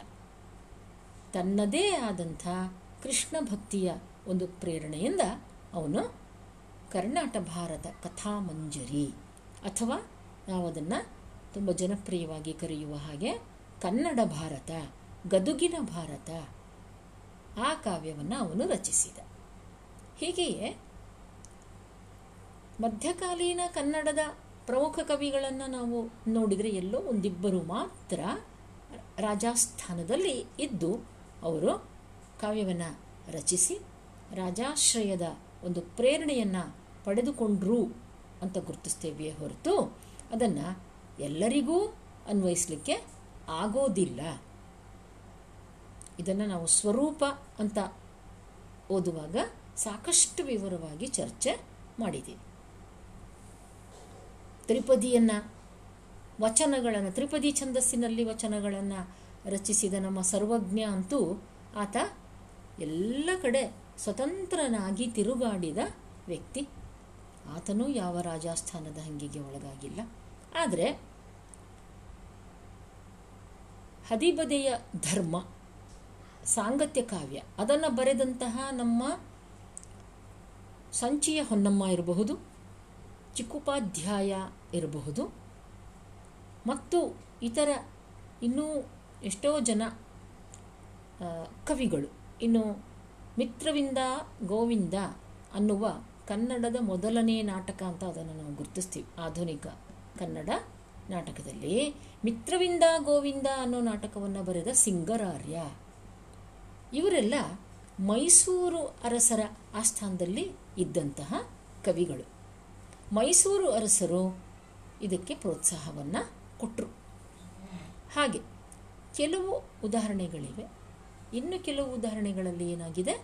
ಕೆಲವು ಕನ್ನಡ ಕವಿಗಳು ಮಾತ್ರ ರಾಜರ ಆಶ್ರಯವನ್ನು ಪಡ್ಕೊಂಡಿದ್ದಾರೆ. ಆದರೆ ಹೆಚ್ಚಿನ ಸಾಹಿತ್ಯ ಮತ್ತು ಅದನ್ನು ರಚಿಸಿದ ಕವಿಗಳು ರಾಜಾಶ್ರಯವನ್ನು ಪಡ್ಕೊಂಡಿಲ್ಲ. ಅಂದರೆ ಪಡ್ಕೊಂಡಿಲ್ಲ ಅನ್ನೋದು ಯಾಕೆ ನಮಗೆ ಮುಖ್ಯ ಆಗುತ್ತೆ ಅಂದರೆ ಪ್ರಾಚೀನ ಕನ್ನಡ ಸಾಹಿತ್ಯದಲ್ಲಿ ಇದ್ದಂತೆ ಮಧ್ಯಕಾಲೀನ ಕನ್ನಡ ಸಾಹಿತ್ಯದಲ್ಲಿ ರಾಜಾಶ್ರಯ ಒಂದು ಪ್ರಮುಖ ಪ್ರೇರಣೆ ಆಗಿಲ್ಲ ಅನ್ನೋದು. ಹಾಗಾದರೆ ಈಗ ನಾವು ಎರಡನೆಯ ಪ್ರೇರಣೆಗೆ ಬರೋಣ. ಮತಧರ್ಮ. ಪ್ರಾಚೀನ ಕನ್ನಡ ಸಾಹಿತ್ಯದಲ್ಲೂ ಮತಧರ್ಮ ಒಂದು ಪ್ರಮುಖ ಪ್ರೇರಣೆ. ಪಂಪ. ರನ್ನ, ಪೊನ್ನ ಮೊದಲಾದಂತಹ ಜೈನ ಕವಿಗಳು. ಇವರಿಗೆ ಅವರ ಸ್ವಧರ್ಮ, ಜೈನ ಮತ ಒಂದು ಪ್ರೇರಣೆಯಾಯಿತು. ತಮ್ಮ ಸ್ವಧರ್ಮವನ್ನು ಕುರಿತು ಕಾವ್ಯವನ್ನು ರಚಿಸಬೇಕು ಅನ್ನೋದು ಅವರ ಇಚ್ಛೆಯಾಗಿತ್ತು. ಅದಕ್ಕನುಸಾರವಾಗಿ ಅವರು ಪುರಾಣಗಳನ್ನು ರಚಿಸಿದರು. ಆ ಒಂದು ದಾರಿಯನ್ನು ಪಂಪ ಹಾಕ್ಕೊಟ್ಟ ಮಾದರಿಯನ್ನು ಆದಿಪುರಾಣವನ್ನು ರಚಿಸಿದ, ರನ್ನ ಅಜಿತ ಪುರಾಣವನ್ನು ರಚಿಸಿದ, ಪೊನ್ನ ಶಾಂತಿ ಪುರಾಣ, ಶಾಂತಿನಾಥ ಪುರಾಣವನ್ನು ರಚಿಸಿದ. ಹೀಗೆ ಅವರವರ ಧರ್ಮ ಅವರಿಗೆ ಧಾರ್ಮಿಕವಾದಂತಹ ವಿಷಯವನ್ನು ಇಟ್ಕೊಂಡು, ಕಥಾವಸ್ತುವನ್ನು ಇಟ್ಕೊಂಡು, ಕಾವ್ಯವನ್ನು ಬರೀಲಿಕ್ಕೆ ಅದು ಪ್ರೇರಣೆಯನ್ನು ಕೊಟ್ಟಿತು. ಮಧ್ಯಕಾಲೀನಕ್ಕೆ ಬಂದರೆ? ಮಧ್ಯಕಾಲೀನದಲ್ಲಿ ಕೂಡ ಮತಧರ್ಮ ಒಂದು ಪ್ರಮುಖ ಪ್ರೇರಣೆಯಾಗಿಯೇ ಕೆಲಸ ಮಾಡಿದೆ. ಹೇಗೆ ಅನ್ನೋದನ್ನು ನೋಡೋಣ. ಹಾಗೆ ನೋಡಿದರೆ ಹಳಗನ್ನಡ ಮತ್ತು ನಡುಗನ್ನಡ, ಪ್ರಾಚೀನ ಮತ್ತು ಮಧ್ಯಕಾಲೀನ. ಈ ಎರಡೂ ಹಂತಗಳಲ್ಲೂ ಮತಧರ್ಮ ಅತ್ಯಂತ ಪ್ರಮುಖ ಪ್ರೇರಣೆಯಾಗಿ ಕೆಲಸ ಮಾಡಿ ಮತಧರ್ಮಕ್ಕೆ ಹೊರತಾದ ಪ್ರೇರಣೆಯೇ ಬಂದದ್ದು ಆಧುನಿಕ ಕಾಲದಲ್ಲೇ. ಅದನ್ನು ನೀವು ಮೂರನೇ ಸೆಮಿಸ್ಟರ್ನಲ್ಲಿ ಓದ್ತೀರಿ, ಅಲ್ಲಿ ನೋಡೋಣ ನಾವು. ಹೇಗೆ? ಕೆಲವು ಉದಾಹರಣೆಗಳ ಮೂಲಕ ಮತಧರ್ಮದ ಪ್ರೇರಣೆ ಯಾವ ರೀತಿ ಕೆಲಸ ಮಾಡ್ತು? ಯಾವ ಯಾವ ಕವಿಗಳು ಬರೆದ್ರು ಮತಧರ್ಮದ ಪ್ರೇರಣೆಯನ್ನು ಪಡ್ಕೊಂಡು? ನೋಡೋಣ ಈಗ. ಮೊದಲನೇದು ವಚನ ಸಾಹಿತ್ಯ. ವಚನ ಸಾಹಿತ್ಯ ರಾಜಾಸ್ಥಾನದಿಂದ ಮುಕ್ತವಾಗಿ ರಚನೆಯಾಯಿತು. ಆದರೆ ವಚನಕಾರರೆಲ್ಲ ಶಿವಭಕ್ತರು. ಅಲ್ಲಿ ಒಂದು ಮಾತನ್ನು ನಾವು ಗಮನಿಸಿದ್ವಿ. ಶಿವಭಕ್ತಿಯ ಒಂದು ಸಮಾನ ನೆಲೆಗಟ್ಟಿನಲ್ಲಿ ಎಲ್ಲರನ್ನೂ ಒಂದು ಕಡೆ ಸೇರಿಸುವುದು. ಶಿವಭಕ್ತರೆಂದರೇ ಅವರೇ ಕುಲಜರು ಅನ್ನುವಂಥ ಒಂದು ಸಮೀಕರಣವನ್ನು ಕೊಟ್ಟರು ವಚನಕಾರರು. ಆ ಶಿವಭಕ್ತಿಗೆ ಮೂಲವಾದದ್ದು ಯಾವುದು ಅಂದರೆ ವೀರಶೈವ ಧರ್ಮ. ವೀರಶೈವ ಧರ್ಮ, ಅದರ ಶಾಸ್ತ್ರ, ಅದರ ತತ್ವಗಳು, ಅದರ ಸಿದ್ಧಾಂತಗಳು, ಇವುಗಳನ್ನು ವಚನಕಾರರು ತಮ್ಮ ವಚನಗಳಲ್ಲಿ ಹೇಳಿದರು. ಹಾಗಾಗಿ ಧರ್ಮರಹಿತವಾದಂತಹ ಯಾವುದೇ ಒಂದು ಪ್ರೇರಣೆ ನಮ್ಮ ಸಾಹಿತ್ಯದಲ್ಲಿ ಕಾಣಸಿಗುವುದು ಬಹಳ ಅಪರೂಪ. ಆಧುನಿಕ ಕನ್ನಡ ಸಾಹಿತ್ಯಕ್ಕೆ ನಾವು ಬರಬೇಕು. ಹಾಗಾಗಿ ಮತಧರ್ಮದ ಪ್ರೇರಣೆ ಅಂದಾಗ ವಚನ ಸಾಹಿತ್ಯವನ್ನು ನಾವು ಉದಾಹರಣೆ ತಗೊಂಡ್ರೆ ಅಲ್ಲಿ ಬರುವಂತಹ ಷಟ್ ಸ್ಥಳಗಳು ಆವರಣಗಳು, ಗುರುಲಿಂಗ ಜಂಗಮ, ತ್ರಿವಿಧ ದಾಸೋಹದಂತಹ ಸಿದ್ಧಾಂತ. ಇವೆಲ್ಲ ವಚನ ಸಾಹಿತ್ಯದಲ್ಲಿ ಸಾಕಷ್ಟು ವಿಸ್ತಾರವಾಗಿ ಅವು ಚರ್ಚೆಗೆ ಬರ್ತವೆ. ಆದರೆ ವಚನ ಸಾಹಿತ್ಯ ವೀರಶೈವ ಧರ್ಮದ ತತ್ವ ಸಿದ್ಧಾಂತಗಳನ್ನು ಹೇಳಿದ್ರಿಂದ ಇವತ್ತು ಅದು ಪ್ರಸ್ತುತತೆಯನ್ನು ಪಡ್ಕೊಳ್ಳುತ್ತೆ ಅಂತ ಅಲ್ಲ. ಅದನ್ನು ಗಮನ, ನಾವು ಅದನ್ನು ಕೇವಲ ಪ್ರೇರಣೆ ಆಯ್ತಾ ಇಲ್ವಾ ಅನ್ನೋ ದೃಷ್ಟಿಯಿಂದ ಚರ್ಚಿಸ್ತಾ ಇದ್ದೀವಿ ಅದೇ ರೀತಿ ವಚನ ಸಾಹಿತ್ಯದ ನಂತರ ಮುಂದೆ ಬಂದ ಒಂದೊಂದೇ ಛಂದೋ ರೂಪದ ಘಟ್ಟವನ್ನು ನಾವು ಪರೀಕ್ಷೆ ಮಾಡ್ತಾ ಹೋಗೋಣ ಈಗ. ಮುಂದಿನ ಘಟ್ಟ ರಗಳೆಯ ಕಾವ್ಯಗಳದ್ದು ರಗಳೆಗಳನ್ನು ಸೃಷ್ಟಿಸಿದ ರಗಳೆಯ ಕವಿ ಹರಿಹರ. ಹರಿಹರ ಮಹಾಶಿವಭಕ್ತ. ಅವನದು ಅತ್ಯಂತ ನಿಷ್ಠುರವಾದಂಥ ಮತ್ತು ತನ್ನಷ್ಟಕ್ಕೆ ತಾನು ನಿಯಮಗಳನ್ನು ಹಾಕಿಕೊಂಡಂತಹ ಒಬ್ಬ ಕವಿ, ಹರಿಹರ. ಎಷ್ಟರ ಮಟ್ಟಿಗೆ ಅಂತಂದರೆ, ಬರೆದರೆ ನಾನು ಶಿವನ ಬಗೆಗೆ ಬರೀತೇನೆ ಶಿವಭಕ್ತರ ಬಗೆಗೆ ಬರೀತೇನೆ ಕಾವ್ಯ. ಉಳಿದ ಯಾವ ಅಂಶಗಳನ್ನು ನಾನು ಹೇಳೋದಿಲ್ಲ. ಅಂತ ತನ್ನಷ್ಟಕ್ಕೆ ತಾನು ಶಿವಭಕ್ತಿಯನ್ನು ಕುರಿತು ಮಾತ್ರ ಕಾವ್ಯ ರಚಿಸ್ತೀನಿ ಅಂತ ಒಂದು ಬದ್ಧತೆಯನ್ನು ಮಾಡಿಕೊಂಡು ಬರೆದ ಕವಿ. ಆದರೆ ವಚನಕಾರರಿಗಿಂತ ಶಿವನ, ಹರಿಹರನನ್ನು ಕುರಿತು ನೋಡುವಾಗ ಒಂದು ಸೂಕ್ಷ್ಮ ವ್ಯತ್ಯಾಸ ಕಾಣಿಸುತ್ತೆ. ಏನು ಅಂದರೆ ಹರಿಹರ ಎಲ್ಲೂ ಶಾಸ್ತ್ರೀಯವಾದಂತಹ ಧರ್ಮದ ವಿಷಯಗಳನ್ನು ಹೇಳೋದಿಲ್ಲ. ಅವನ ಪೂಜೆಯ ಕ್ರಮಗಳನ್ನು ಹೇಳ್ತಾನೆ. ಅದನ್ನು ಹೇಗೆ ಬಳಸ್ತಾನೆ ಪೂಜೆಯ ಕ್ರಮದ ವಿಷಯ ಅಂದರೆ, ಈಗ ಉದಾಹರಣೆಗೆ ಬಸವರಾಜ ದೇವರುಗಳಿದೆ ಅದರಲ್ಲಿ ಬಸವಣ್ಣನ ಭಾವುಕ ಭಕ್ತಿಯನ್ನು ಬಹಳ ಅದ್ಭುತವಾಗಿ ಹರಿಹರ ಚಿತ್ರಿಸ್ತಾನೆ. ಬಸವಣ್ಣ, ಎಲ್ಲಿ ಅವನು ಬಿಜ್ಜಳನ ಆಸ್ಥಾನಕ್ಕೆ ಬರುವುದಕ್ಕಿಂತ ಮುಂಚೆ ಸಂಗಮನಾಥ ಕೂಡಲ ಸಂಗಮದ ಸಂಗಮನಾಥನ ಆರಾಧನೆಯಲ್ಲಿ ತೊಡಗಿದ್ದ. ಅಲ್ಲಿ ಅವನು ಆ ಲಿಂಗಕ್ಕೆ ಹೇಗೆ ಪೂಜೆಯನ್ನು ಮಾಡ್ತಿದ್ದ ಅನ್ನೋದರ ಒಂದು ವಿವರಣೆಯನ್ನು ಕೊಡ್ತಾನೆ ಅಲ್ಲಿ ಹರಿಹರ. ಭಾವನಾತ್ಮಕ ಭಕ್ತಿಗೆ ಬಹಳ ಪ್ರಾಮುಖ್ಯತೆಯನ್ನು ಕೊಡ್ತಾನೆ ಹರಿಹರ. ಅದಕ್ಕೆ ನಾವು ಮತಧರ್ಮದ ಪ್ರೇರಣೆ ಅಂದಾಗ ಅದನ್ನು ನಮ್ಮ ಜಿ ಎಸ್ ಶಿವರುದ್ರಪ್ಪ ಅವರು ಮೂರು ರೀತಿಯಲ್ಲಿ ವಿಂಗಡಿಸಿಕೊಳ್ತಾರೆ. ಧಾರ್ಮಿಕ ಸಂಗತಿಗಳನ್ನು, ಧಾರ್ಮಿಕ ತತ್ವ, ಸಿದ್ಧಾಂತಗಳನ್ನು ಪ್ರಮುಖವಾಗಿ ಹೇಳೋದು ಒಂದು ವಿಭಾಗ. ಇವುಗಳಿಗೆ ಮಹತ್ವ ಕೊಡದೆ ಭಕ್ತಿಯನ್ನು ಚಿತ್ರಿಸೋದು ಇನ್ನೊಂದು ವಿಭಾಗ. ಕೇವಲ ಭಕ್ತಿ ಅಷ್ಟೇ ಅಲ್ಲದೆ ಆಧ್ಯಾತ್ಮ ಅನುಭಾವವನ್ನು ಹೇಳುವಂತಹ ಪ್ರೇರಣೆ ಮತ್ತು ಧರ್ಮದ್ದು ಮತ್ತೊಂದು ವಿಭಾಗ. ಹೀಗೆ ಅದನ್ನು ಬಹಳ ಸ್ಪಷ್ಟವಾಗಿ ನಮ್ಮೆದುರಿಗೆ ಆ ಚಿತ್ರಣವನ್ನು ಜಿ ಎಸ್ ಶಿವರುದ್ರಪ್ಪನವರು ಕೊಡ್ತಾರೆ. ಏನು ಮಾಡ್ತಿದ್ದ ಬಸವಣ್ಣ? ಹೂಗಳನ್ನು ತರ್ತಿದ್ದ. ಕಲಶದಲ್ಲಿ ನೀರನ್ನು ತರ್ತಿದ್ದ. ತಂದು ಪೂಜೆಗೆ ಒಂದು ಕ್ರಮ ಇದೆ. ಮೊದಲು ಅಭಿಷೇಕ ಮಾಡೋದು. ಅಭಿಷೇಕ ಆದ ನಂತರ ಆ ಶಿವಲಿಂಗವನ್ನು ಚೆನ್ನಾಗಿ ಬಟ್ಟೆಯಿಂದ ಒರೆಸಿ, ಆಮೇಲೆ ಎಲ್ಲ ಪೂಜಾ ಸಾಮಗ್ರಿಗಳನ್ನು ಒಂದೊಂದಾಗಿ ಅರ್ಪಿಸೋದು. ಹೌದಾ?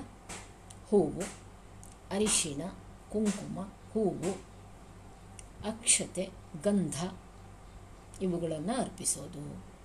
ದೀಪಗಳನ್ನು ಹಚ್ಚಿಡೋದು. ಎಣ್ಣೆಯ ದೀಪ ಇರಬಹುದು, ತುಪ್ಪದ ದೀಪ ಇರಬಹುದು. ಅನಂತರ ನೈವೇದ್ಯ. ನಾನಾ ಬಗೆಯ ಅಡಿಗೆಯನ್ನು ಮಾಡಿ, ಭಕ್ಷ್ಯಗಳನ್ನು ತಯಾರುಪಡಿಸಿ ಅದನ್ನು ತಂದಿಟ್ಟು ನೈವೇದ್ಯ ಮಾಡೋದು.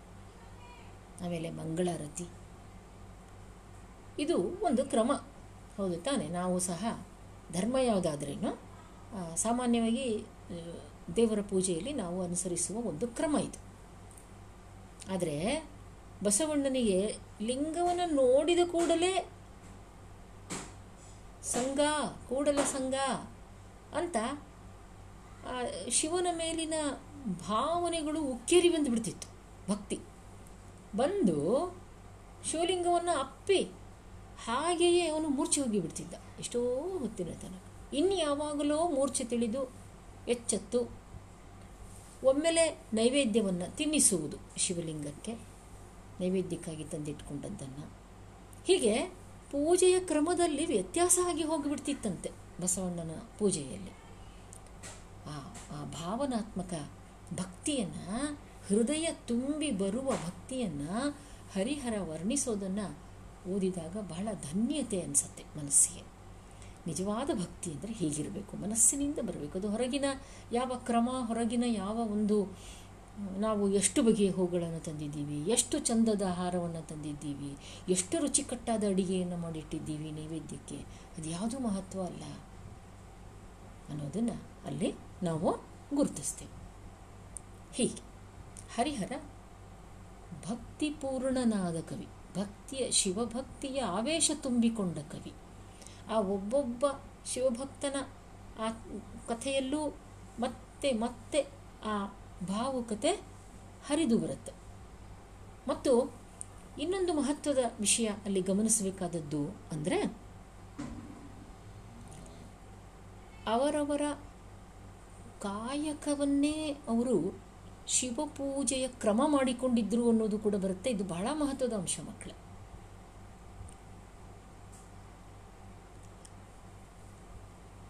ಧಾರ್ಮಿಕತೆಯೇ ಇದೆ, ಆದರೆ ಈ ಧಾರ್ಮಿಕತೆ ಕಾಯಕದ ಒಂದು ಪೂರೈಕೆಗೆ ಅಡ್ಡಿ ಬರ್ತಾ ಇಲ್ಲ. ಶಿವನ ಧ್ಯಾನದಲ್ಲಿ ತಲ್ಲೀನರಾಗಿ ಕಾಯಕವನ್ನು ಎಂದೂ ಮರೆಯಲಿಲ್ಲ ಶಿವಭಕ್ತರು. ಅದನ್ನು ತುಂಬ ಚೆನ್ನಾಗಿ ಅಲ್ಲಿ ವರ್ಣಿಸ್ತಾನೆ ಅವನು. ಅವ ತಮ್ಮ ತಮ್ಮ, ಈಗ ಇಳೆಯಾಂಡ ಗುಡಿಮಾರ ಅನ್ನುವ ಒಬ್ಬ ಒಕ್ಕಲಿಗನ ಕಥೆ ಬರುತ್ತೆ. ಅದರಲ್ಲಿ ಅವನು ಆ ನೆ, ಹೊಲವನ್ನು ಉಳುತ್ತಾ ಇದ್ದಂತಹ ನೇಗಿಲು, ಬೀಜವನ್ನು ಬಿತ್ತುವ ಕ್ರಮ, ಅನಂತರ ಆ ಸಸಿ ಚೆನ್ನಾಗಿ ಬೆಳೆದು ಬರೋದಕ್ಕೋಸ್ಕರ ಸುತ್ತ ಯಾವುದೇ ಕಳೆ ಬಂದರೆ ಅದನ್ನು ತೆಗಿತಾ ಇದ್ದದ್ದು. ಅದೆಲ್ಲವನ್ನ ಭಕ್ತಿಗೆ ಅನ್ವಯಿಸಿ ಹೇಳ್ತಾ ಹೋಗ್ತಾನೆ ಹೇಗೆ? ಹೊಲವನ್ನು ನೇಗಿಲಿನಿಂದ ಉತ್ತು. ಅದನ್ನು ಸ್ವಚ್ಛಗೊಳಿಸ್ತೇವಲ್ಲ? ಹದಗೊಳಿಸುವುದು. ನೆಲವನ್ನು, ಮಣ್ಣನ್ನು ಹದಗೊಳಿಸುವುದು. ಹಾಗೆ ನಮ್ಮ ಅಂತರಂಗವನ್ನು ಕೂಡ ಹದಗೊಳಿಸಿಕೊಳ್ಳಬೇಕು. ಅಲ್ಲಿ ಶಿವಭಕ್ತಿ ಅನ್ನುವ ಬೀಜವನ್ನು ಬಿತ್ತಬೇಕು. ಅಲ್ಲಿ ಇತರ ಕಾಮ, ಕ್ರೋಧ ಮೋಹ, ಲೋಭ, ಮದ, ಮತ್ಸರ ಅನ್ನುವಂಥ ಅರಿಷಡ್ವರ್ಗದ ಕಳೆಗಳು ಬರದಂತೆ ಅವನ್ನು ಕಿತ್ತಿ ಕಿತ್ತಿ ಎಸಿಬೇಕು. ಹೀಗೆ ಅದನ್ನು ಅನ್ವಯ ಮಾಡುತ್ತಾ ಹೋಗ್ತಾನೆ. ಹಾಗೆ ತಮ್ಮ ಕಾಯಕಕ್ಕೆ ಅವರು ಮಹತ್ವವನ್ನು ಕೊಡ್ತಾ ಇದ್ರು. ಕಾಯಕದ ಬಗ್ಗೆ ಅವರಲ್ಲಿ ಎಂತಹ ಭಾವನೆ ಇತ್ತು ಅಂದರೆ, ಕಾಯಕವೇ ಕೈಲಾಸ. ಹೊರತು ಜಪತಪಗಳಲ್ಲಿ ಭಗ್ನರಾಗಿ ಕಾಯಕವಿಲ್ಲದೆ ಇರ್ತಿರಲಿಲ್ಲ. ಇದು ಶರಣರ, ಶಿವಶರಣರ ವಚನಕಾರರ ದೊಡ್ಡ ದರ್ಶನ ಇದು. ಅದನ್ನು ಹರಿಹರ ಆಯಾ ವಚನಕಾರನ ಕಥೆಯನ್ನು ಬರೆಯುವ ಗರಗಳೆಯಲ್ಲಿ ಅದನ್ನು ನಮ್ಮ ಗಮನಕ್ಕೆ ತರ್ತಾನೆ ಇದು ಬಹಳ ಮಹತ್ವದ ಅಂಶ ಮಕ್ಕಳು, ಈ ದರ್ಶನವನ್ನು ನಾವು ಗುರುತಿಸಬೇಕು. ಅಂದರೆ ಧರ್ಮ ಪ್ರೇರಣೆಯಾಯಿತು ನಿಜ, ಆದರೆ ಅದು ಕೇವಲ ಏನು, ಕುರುಡು ಅಭಿಮಾನದಿಂದ ಬರೆದಂತಹ ಸಾಹಿತ್ಯ ಆಗಲಿಲ್ಲ. ನೋಡಿ, ಧರ್ಮದ ಬಗ್ಗೆ ಅಭಿಮಾನ ಇರಬೇಕು. ಇರಬಾರ್ದು ಅಂತ ಅಲ್ಲ ಆದರೆ, ಈ ಅಭಿಮಾನ, ಕುರುಡು ಅಭಿಮಾನ ಆಗಬಾರ್ದು. ಅಲ್ಲಿ ಯಾವ ಬಗೆಯ ಸುಧಾರಣೆಯನ್ನು ಮಾಡಿಕೊಳ್ಳೋದಕ್ಕೆ ನಾವು ತಯಾರಾಗೋದಿಲ್ಲ ಅಂದರೆ ಅದು ಕುರುಡು ಅಭಿಮಾನ, ಅಂಧ ಅಭಿಮಾನ ಆಗುತ್ತೆ. ಹಾಗಿಲ್ಲ. ನಮ್ಮ ಕವಿಗಳು ಧರ್ಮದಿಂದ ಪ್ರೇರಣೆಯನ್ನು ಪಡೆದರೂ ಸಹ ಅವರು ಧಾರ್ಮಿಕ ಸಾಹಿತ್ಯವನ್ನೇ ಹೆಚ್ಚಾಗಿ ಬರೆದರೂ ಸಹ ಅದರಲ್ಲಿ ಒಂದು ಹೊಸತನವನ್ನು ತರೋ ಪ್ರಯತ್ನವನ್ನು ಅವರು ಮಾಡಿದರು ಅನ್ನೋದು ಮಹತ್ವದ್ದು. ನಮ್ಮ ಹರಿಹರ ಅವರಲ್ಲಿ ಒಬ್ಬ. ಭಾವನಾತ್ಮಕ ಭಕ್ತಿಗೆ ಹೆಚ್ಚು ಪ್ರಾಧಾನ್ಯವನ್ನು ಕೊಟ್ಟ. ಭಕ್ತಿಯನ್ನು ನೋಡಿ, ಹೊರಗಿನ ಆಚರಣೆಯ ಭಕ್ತಿ ಅದರಲ್ಲಿ ಭಾವನಾತ್ಮಕತೆ ಇಲ್ಲದೆ ಹೋದರೆ ಏನು ಉಪಯೋಗ? ಈಗ ಉದಾಹರಣೆಗೆ ಕೋಳೂರ ಕೊಡಗೂಸಿನ ರಗಳೆ. ಕೋಳೂರು ಕೊಡಗೂಸಿನ ಕಥೆ? ತಂದೆ, ತಾನು ಬೇರೆ ಯಾವುದೋ ಉದ್ಯೋಗಕ್ಕೆ ಇನ್ನೊಂದು ಊರಿಗೆ ಹೋಗಬೇಕಾಗುತ್ತೆ, ಆಗ ಶಿವಲಿಂಗದ ಅರ್ಚನೆಯ ಹೊಣೆಯನ್ನು ತನ್ನ ಮಗಳಿಗೆ, ಚಿಕ್ಕ ಹುಡುಗಿಗೆ ಕೊಡಗೂಸುವುದು. ಕೊಡಗೂಸು ಅಂದರೆ ಚಿಕ್ಕ ಮಗು ಅಂತ, ಕೂಸು, ಹೆಣ್ಣು ಮಗು. ಅವಳಿಗೆ ಹೇಳ್ದ, ಅವಳಿಗೆ ಹೇಳುವಾಗ ಅವನೇನು ಹೇಳ್ದ? ನೋಡು, ನಾನು ಹೋಗ್ತಾ ಇದ್ದೇನೆ ನೀನು ಶಿವಪೂಜೆಯನ್ನು ಮಾಡಬೇಕು ನೈವೇದ್ಯವನ್ನು ಮಾಡಬೇಕು. ನೈವೇದ್ಯ ಅಂದ್ರೆ ಏನು ಅಂತ ಕೇಳ್ತು ಮಗು. ನೀನು ಮಾಡಿದ ಅಡಿಗೆಯನ್ನು ಉಣ್ಣಿಸಬೇಕು ಶಿವನಿಗೆ ಅಂತ ಹೇಳಿ ಹೋದ. ಇಲ್ಲಿ ಈ ಮಗು ತಂದೆ ಹೋದಾಗ, ಪೂಜೆಯನ್ನು ಮಾಡುವಾಗ ಅದು ನೈವೇದ್ಯದ ಸಂದರ್ಭ ಬಂದಾಗ ಇದನ್ನು ತಿನ್ನು ಅಂತ ಕೂತ್ಕೊಂತು ಮಗು. ಎಷ್ಟು ಹೇಳಿದರೂ ಬರ್ತಾ ಇಲ್ವಲ್ಲ ಶಿವ. ಕೊನೆಗೆ ಆ ಮಗು ಶಿವಲಿಂಗಕ್ಕೇನೆ ತಲೆಯನ್ನು ಚಚ್ಕೊಂಡು ನಾನು ಸಾಯ್ತೀನಿ, ನಮ್ಮಪ್ಪ ಹೀಗೆ ಹೇಳೋಗಿದ್ದಾನೆ, ನೀನು ತಿನ್ನಲೇಬೇಕು ಅಂದಾಗ ಶಿವ ಪ್ರತ್ಯಕ್ಷನಾಗಿ ಬಂದು ಅವಳು ಮಾಡಿಟ್ಟ ಅಡಿಗೆಯನ್ನು ತಿನ್ನಬೇಕಾಯ್ತು ನೈವೇದ್ಯವನ್ನು. ಆದರೆ ಅದನ್ನು ಮುಂದೆ ಮತ್ತೆ ತಂದೆ ಮರಳಿ ಬಂದ ಮೇಲೆ ಕೇಳ್ತಾನೆ ಅವನು, ಹೇಗೆ ಮಾಡಿದೆ? ಏನೇನು ಮಾಡಿದೆ? ಹೀಗೆ ಮಾಡಿದೆ. ಶಿವನಿಗೆ ಊಟ ಮಾಡಿಸಿದೆ. ಶಿವನಿಗೆ ಊಟ ಮಾಡಿಸಿದ್ಯಾ? ಅದು ಹೇಗೆ? ಹೌದು, ಶಿವ ಪ್ರತ್ಯಕ್ಷನಾಗಿ ಊಟ ಮಾಡ್ದ. ಸುಳ್ಳು ಹೇಳ್ತಾ ಇದ್ದೀಯಾ ಅಂದ. ಇಲ್ಲ, ಸತ್ಯಕ್ಕೂ ಹಾಗಾಗಿದೆ. ಹಾಗೆ ಮಾಡುವಾಗ ಆ, ತನ್ ತಂದೆ ಮಗಳನ್ನು ಬೈತಾನೆ ಆಗ ಕೊನೆಗೆ ಈಶ್ವರ ಪ್ರತ್ಯಕ್ಷನಾಗಿ ಆ ಮಗುವನ್ನು ತನ್ನ ಒಡಲಲ್ಲಿ ಇಟ್ಕೊಂಡು ಬಿಡ್ತಾನೆ. ಹೀಗೆ ಹೊರಗಿನ ಆಚರಣೆ ನಮಗೆ ದೊಡ್ಡವರಿಗೆ ನಮಗೆ ಇಲ್ಲ ಅದು ಸಾಂಕೇತಿಕ ಅಂತ ಹೇಳಿ ಅದನ್ನು ನಾವು ಬಿಟ್ಟು ಬಿಡ್ತೇವೆ ಅಯ್ಯೋ ನೈವೇದ್ಯ ಅಂದರೆ ಸುಮ್ಮನೆ ಹಿಂಗೆ ದೇವ್ರಿಗೆ ಹಿಂಗೆ ತೋರಿಸೋದಪ್ಪ. ಖರೆ ಖರೆ ತಿನ್ನಿಸೋದು ಅಂತ ಇರ್ತದೆ ಏನು ಅಂತ ನಾವು ದೊಡ್ಡವರು ಅಂದ್ಕೊಳ್ತೇವೆ. ಆದರೆ ಮುಗ್ಧ ಭಕ್ತಿಗೆ ಅದು ಒಪ್ಪಿಗೆ ಆಗೋದಿಲ್ಲ. ಹೀಗೆ ಮುಗ್ಧ ಭಕ್ತಿ ಶ್ರದ್ಧಾಭಕ್ತಿ ಇವುಗಳನ್ನೆಲ್ಲ ಅದ್ಭುತವಾಗಿ ಹರಿಹರ ಚಿತ್ರಿಸಿದ. ಹಾಗಾಗಿ ಮತಧರ್ಮದ ಪ್ರೇರಣೆ ಅವನ ಮೇಲೆ ಇದ್ದರೂ ಕೂಡ ಅವನು ಅದ್ಭುತವಾದಂತಹ ಭಕ್ತಿ ಸಾಹಿತ್ಯವನ್ನು ಸೃಷ್ಟಿಸಿದ. ಆಮೇಲೆ ಮತ್ತೊಂದು ಮಹತ್ವದ ಅಂಶವನ್ನು ನಾವು ಗಮನಿಸಬೇಕು. ಹರಿಹರ ಸೃಷ್ಟಿಸಿದ ಈ ಭಕ್ತಿ ಸಾಹಿತ್ಯದ ಶ್ರೇಷ್ಠತೆ ಅಥವಾ ಹೆಗ್ಗಳಿಕೆ ಅಂದಾಗ, ಅವನು ನೂತನ ವಚನಕಾರರ ಕಥೆಗಳನ್ನು ರಗಳೆಯಲ್ಲಿ ಬರೆದ. ಈ ನೂತನ ವಚನಕಾರರಲ್ಲಿ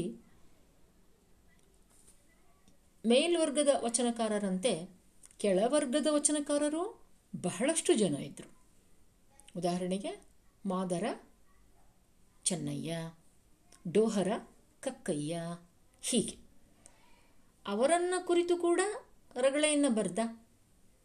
ಕನ್ನಡ ಸಾಹಿತ್ಯದ ಇತಿಹಾಸದಲ್ಲೇ ಕೆಳವರ್ಗದ ಜನ ಕಾವ್ಯದ ನಾಯಕರಾದರೂ ಇದು ಬಹಳ ದೊಡ್ಡ ಶ್ರೇಷ್ಠ ಸಾಧನೆ. ಹರಿಹರ ಒಬ್ಬ ಕ್ರಾಂತಿಕಾರಿ ಕವಿ ಅಂತ ನಾವು ಕರಿತೇವೆ. ಅವನು ಮಾಡಿದ ಕ್ರಾಂತಿಯಲ್ಲಿ ಇದು ಬಹಳ ದೊಡ್ಡ ಕ್ರಾಂತಿ. ಮೊಟ್ಟ ಮೊದಲ ಬಾರಿಗೆ ಜನಸಾಮಾನ್ಯರು, ಎಲ್ಲ ವರ್ಗದವರು ಅವನ ರಗಳೆಗಳ ನಾಯಕರಾದರು. ಇದನ್ನು ನಾವಲ್ಲಿ ಗಮನಿಸಬೇಕು. ಬಹಳ ಪ್ರಮುಖವಾದಂಥ ಒಂದು ಸಾಧನೆ ಇದು.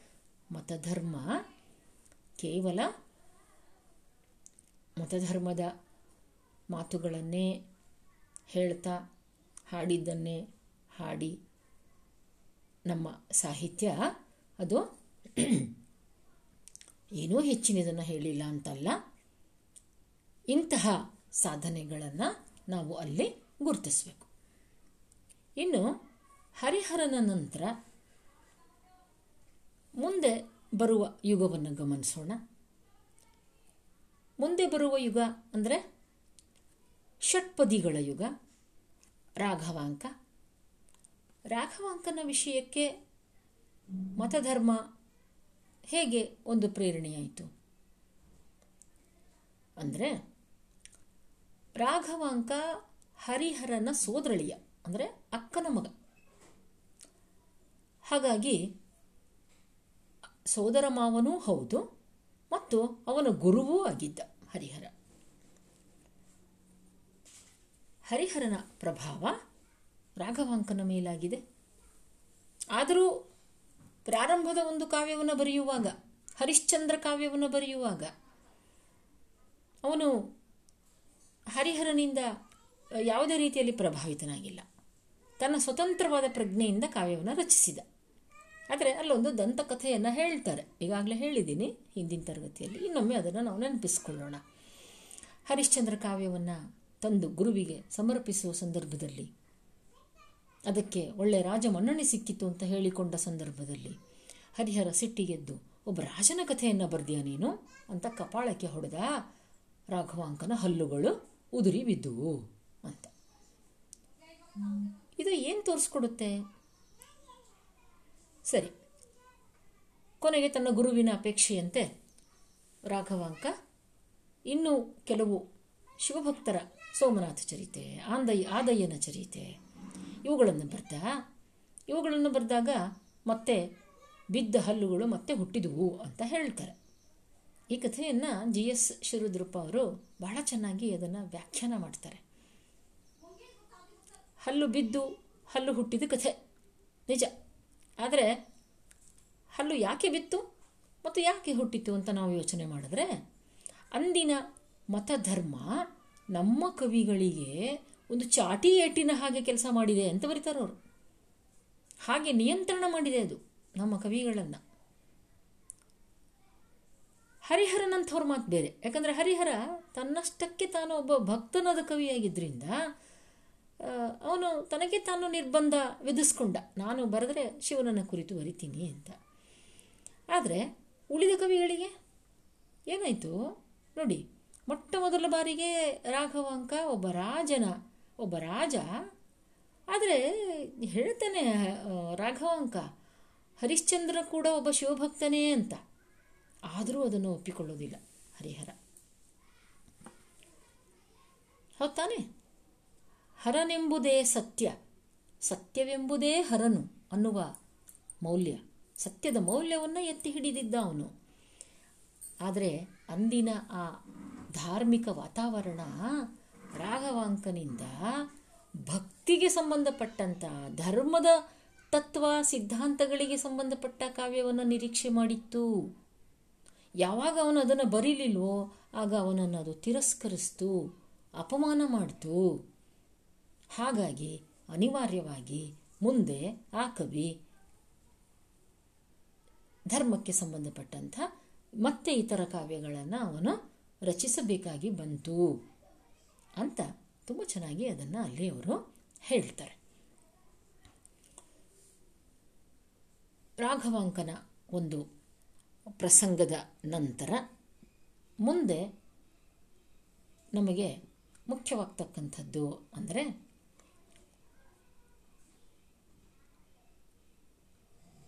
ಕುಮಾರವ್ಯಾಸ. ಕುಮಾರವ್ಯಾಸ ಭಾಮಿನಿ ಷಟ್ಪದಿಯಲ್ಲಿ ಬರೆದ ಕತೆ. ಕುಮಾರವ್ಯಾಸ ಯಾವ ಧರ್ಮದವನು? ವೈದಿಕ ಧರ್ಮದಲ್ಲೇ ಮತ್ತೆ ಯಾವ ಶಾಖೆಯವನು ಅಂತ ಬಹಳ ಚರ್ಚೆ ನಡೆದಿದೆ. ಕೊನೆಗೆ ಅವನು ಯಾವ ಧರ್ಮದವನೇ ಆಗಿರಲಿ, ಇಂಥ ಒಂದು ಅದ್ಭುತ ಕಾವ್ಯವನ್ನು ಬರೆದಿದ್ದಾನಲ್ಲ, ಅವನು ನಮ್ಮವನು ಅಂತ ಕುವೆಂಪು ಒಂದು ಕಡೆ ತುಂಬ ಚೆನ್ನಾಗಿ ಹೇಳ್ತಾರೆ. ವೈದಿಕ ಕವಿ, ಇಷ್ಟು ಹೇಳ್ಬೋದು ಆದರೆ ಧರ್ಮದ ಒಂದು ಪ್ರತಿಷ್ಠಾಪನೆಗೋಸ್ಕರ, ಧರ್ಮದ ಸಿದ್ಧಾಂತವನ್ನು ಹೇಳುವುದಕ್ಕೋಸ್ಕರ, ತತ್ವಗಳನ್ನು ಪ್ರಚಾರ ಮಾಡೋದಕ್ಕೋಸ್ಕರ ಅವನು ಬರೀಲಿಲ್ಲ. ಅವನೊಬ್ಬ ಕೃಷ್ಣ ಭಕ್ತ. ಆ ಕೃಷ್ಣನ ಕಥೆಯನ್ನು ಎಲ್ರಿಗೆ ಹೇಳಬೇಕಾಗಿತ್ತು. ಅದಕ್ಕೆ ತಿಳಿಯ ಹೇಳುವೆ, ಕೃಷ್ಣ ಕಥೆಯನ್ನು ಇಳೆಯ ಜಾಣರು ಮೆಚ್ಚುವಂದದಿ ಅನ್ನೋದನ್ನು ಅವನು ಸ್ಪಷ್ಟವಾಗಿ ತನ್ನ ಕಾವ್ಯದಲ್ಲಿ ತಿಳಿಸ್ತಾನೆ. ನನಗೆ ಕೃಷ್ಣ ಕಥೆಯನ್ನು ಹೇಳಬೇಕಾಗಿದೆ, ಕೇಳಿ. ಇದನ್ನು ನೀವೆಲ್ಲ ತಿಳಿದು ಮೆಚ್ಚಿಕೊಳ್ಳಿ ಅಂತ. ಇದ ವಿಚಾರಿಸೆ ಬರಿಯ ತುಳಸಿಯ ಉದಕದಂತಿರೆ. ಇಲ್ಲಿ ನೋಳ್ಪುದು ಧರ್ಮ ಮಹಿಮೆ ಮಾತ್ರವನು. ಇಲ್ಲಿ ಬೇರೆ ಏನನ್ನು ಚರ್ಚಿಸೋದಿಲ್ಲ ನಾನು. ಇಲ್ಲಿ ಇದು ನಾನು ಹೇಳ್ತಾ ಇರುವ ಕಾವ್ಯ ತುಳಸಿಯ ನೀರಿನ ಹಾಗೆ, ತೀರ್ಥ ಇದ್ದ ಹಾಗೆ. ಇಲ್ಲಿ ಧರ್ಮದ ಮಹಿಮೆಯನ್ನು ನೀವು ನೋಡಿ ಅಂತ ಕೂಡ ಹೇಳ್ತಾನೆ ಒಂದು ಕಡೆ. ಅವನ ಉದ್ದೇಶ ಭಾರತೀಯ ಅಥವಾ ವೈದಿಕ ಸಂಸ್ಕೃತಿಯ ಪ್ರಧಾನ ಗ್ರಂಥವಾದಂಥ, ಆಧಾರ ಗ್ರಂಥವಾದಂಥ ಮಹಾಭಾರತವನ್ನು ಕನ್ನಡೀಕರಿಸಿ ಜನರಿಗೆ ಅದನ್ನು ತಿಳಿಸಬೇಕು ಅನ್ನೋದು ಅವನ ಉದ್ದೇಶವಾಗಿತ್ತು. ಅವನು ಯಾವ ರಾಜರ ಆಸ್ಥಾನಕ್ಕೆ ಒಳಗಾಗಲಿಲ್ಲ. ಮತ್ತು ಯಾವುದೋ ಧಾರ್ಮಿಕ ಮಠ, ಗುರು ಅವನ ಒತ್ತಡಕ್ಕೆ ಒಳಗಾಗಿ ರಚಿಸಲಿಲ್ಲ. ಸ್ವತಂತ್ರವಾದಂತಹ ತನ್ನ ಪ್ರಜ್ಞೆಯಿಂದ ಅವನು ಕಾವ್ಯವನ್ನು ಬರೆದ ಅನ್ನೋದು ಇಲ್ಲಿ ಮುಖ್ಯ. ಹಾಗಾಗಿ ಇಲ್ಲಿಯೂ ಮತಧರ್ಮದ ಪ್ರೇರಣೆ ಇದೆ, ಆದರೆ ಅದು ಸ್ವತಂತ್ರವಾದದ್ದು. ಅದು ಯಾವುದೇ ಬಂಧನಕ್ಕೆ ಒಳಗಾದದ್ದಲ್ಲ, ತನ್ನದೇ ಸ್ವಂತಿಕೆಯ ಚಿಂತನೆಯಿಂದ ಕುಮಾರವ್ಯಾಸ ಬರೆದ, ಮಹಾಭಾರತವನ್ನು ಬರೆದ ಕುಮಾರವ್ಯಾಸ ಬರೆದ ಭಾರತವೇನು? ಮೊದಲನೇ ಕನ್ನಡ ಭಾರತ ಅಲ್ಲ. ಪಂಪ ಬರೆದದ್ದು ಮೊದಲನೇ ಕನ್ನಡ ಭಾರತ. ಆದರೆ ಪಂಪ ಅದನ್ನು ಹಳಗನ್ನಡದಲ್ಲಿ ಬರೆದಿದ್ದ. ಈಗ ಯಾಕೆ ಕುಮಾರವ್ಯಾಸನನ್ನು ಹೆಚ್ಚು ನಾವು ಇಲ್ಲಿ ಪರಿಗಣಿಸ್ತೇವೆ, ಹೆಚ್ಚು ಮಹತ್ವ ಕೊಟ್ಟು ಪರಿಗಣಿಸ್ತೇವೆ ಅಂತಂದರೆ ಅತ್ಯಂತ ಸರಳವಾದ ಭಾಮಿನಿ ಷಟ್ಪದಿಯ ನಡುಗನ್ನಡದ ಭಾಷೆಯಲ್ಲಿ ಮಹಾಭಾರತವನ್ನು ಸಮಗ್ರವಾಗಿ ಬರೆದ. ಸಮಗ್ರವಾಗಿ ಬರೆಯೋದಾಗಲಿಲ್ಲ, ಹತ್ತು ಪರ್ವಗಳನ್ನು ಬರೆದ. ನಂತರದ ಉಳಿದ ಎಂಟು ಪರ್ವಗಳನ್ನು ತಿಮ್ಮಣ್ಣ ಕವಿ ಬರೆದ ಅಂತ ಹೇಳ್ತಾರೆ. ಹಾಗೆ ಕುಮಾರವ್ಯಾಸನೂ ಕೂಡ ಒಬ್ಬ ಸ್ವತಂತ್ರ ಕವಿ. ಆದರೆ ಅಲ್ಲೂ ಮತ್ತೆ ಧಾರ್ಮಿಕತೆಯೇ ಅಂದರೆ ಪಂಚಮಶ್ರುತಿ, ನೆಲೆಗೆ ಪಂಚಮಶ್ರುತಿಯ ನೊರೆವೇನು ಕೃಷ್ಣ ಮೆಚ್ಚಲಿಗೆ. ಕೃಷ್ಣನಿಗೆ ಸಂತೋಷವಾಗಲಿ. ಪಂಚಮಶ್ರುತಿ ಐದನೆಯ ವೇದ ಮಹಾಭಾರತ ಅಂದರೆ ಐದನೆಯ ವೇದ. ವೇದಗಳು ನಾಲ್ಕು. ಮಹಾಭಾರತ ಐದನೆಯ ವೇದ ಅಂತ ಕರೆಸ್ಕೊಡುತ್ತೆ. ಆದ್ದರಿಂದ ಅದನ್ನು ತಿಳಿಸುವುದು ನನ್ನ ಉದ್ದೇಶ ಅಂತ ಕುಮಾರವ್ಯಾಸ ಹೇಳ್ತಾನೆ. ಇವತ್ತು ಅಂತಹ ಒಂದು ಅದ್ಭುತವಾದ ಕಾವ್ಯ ಕನ್ನಡ ಸಾಹಿತ್ಯದ ಒಂದು ದೊಡ್ಡ ಕೊಡುಗೆ ಕುಮಾರವ್ಯಾಸ ಕೊಟ್ಟದ್ದು. ಅದರಿಂದ ಮತಧರ್ಮದ ಕೊಡುಗೆ ಬಹಳ ದೊಡ್ಡದು. ಹೀಗೆ ಕುಮಾರವ್ಯಾಸನ ತನಕ ನಾವು ಮತಧರ್ಮ ಒಂದು ಪ್ರೇರಣೆಯಾಗಿ ಹೇಗೆ ಕೆಲಸ ಮಾಡಿತು ಅನ್ನೋದನ್ನು ಗುರುತಿಸಿದ್ವಿ. ಕುಮಾರವ್ಯಾಸನ ನಂತರ ಇನ್ನು ಕುಮಾರವ್ಯಾಸನ ಕಾಲದಲ್ಲೇ ಕುಮಾರ ವಾಲ್ಮೀಕಿ, ಲಕ್ಷ್ಮೀ ಇವರಿದ್ದಾರೆ. ಆಮೇಲೆ ಕೀರ್ತನಕಾರರಿದ್ದಾರೆ. ನಂತರ ಸಾಂಗತ್ಯ ಸಾಹಿತ್ಯ ಇದೆ, ತ್ರಿಪದಿ ಇದೆ. ಇವೆಲ್ಲವನ್ನು ನಾಳಿನ ತರಗತಿಯಲ್ಲಿ ನಾವು ಇದೇ ತರಹ ವಿವರವಾಗಿ ಮತಧರ್ಮದ ಪ್ರೇರಣೆ ಹೇಗೆ ಇಲ್ಲೆಲ್ಲ ಕೆಲಸ ಮಾಡಿದೆ ಅನ್ನೋದನ್ನು ನಾವು ಗುರುತಿಸ್ತಾ ಹೋಗೋಣ. ರಾಜಶ್ರಯ ಮತ್ತು ಮತಧರ್ಮ. ಮತಧರ್ಮದ ವಿವರಣೆ ಕುಮಾರವ್ಯಾಸನವರೆಗೆ ಆಗಿದೆ. ಮುಂದಿನ ತರಗತಿಯಲ್ಲಿ ಉಳಿದ ಹಂತದಲ್ಲಿ ಮಧ್ಯಕಾಲೀನ ಕನ್ನಡ ಸಾಹಿತ್ಯದ ಘಟ್ಟಗಳಲ್ಲಿ ಹೇಗೆ ಅದು ಪ್ರೇರಣೆಯಾಯಿತು ಅನ್ನೋದನ್ನು ನಾಳಿನ ತರಗತಿಯಲ್ಲಿ ಗುರುತಿಸೋಣ. ಅಲ್ಲಿಯವರೆಗೆ ನಮಸ್ಕಾರ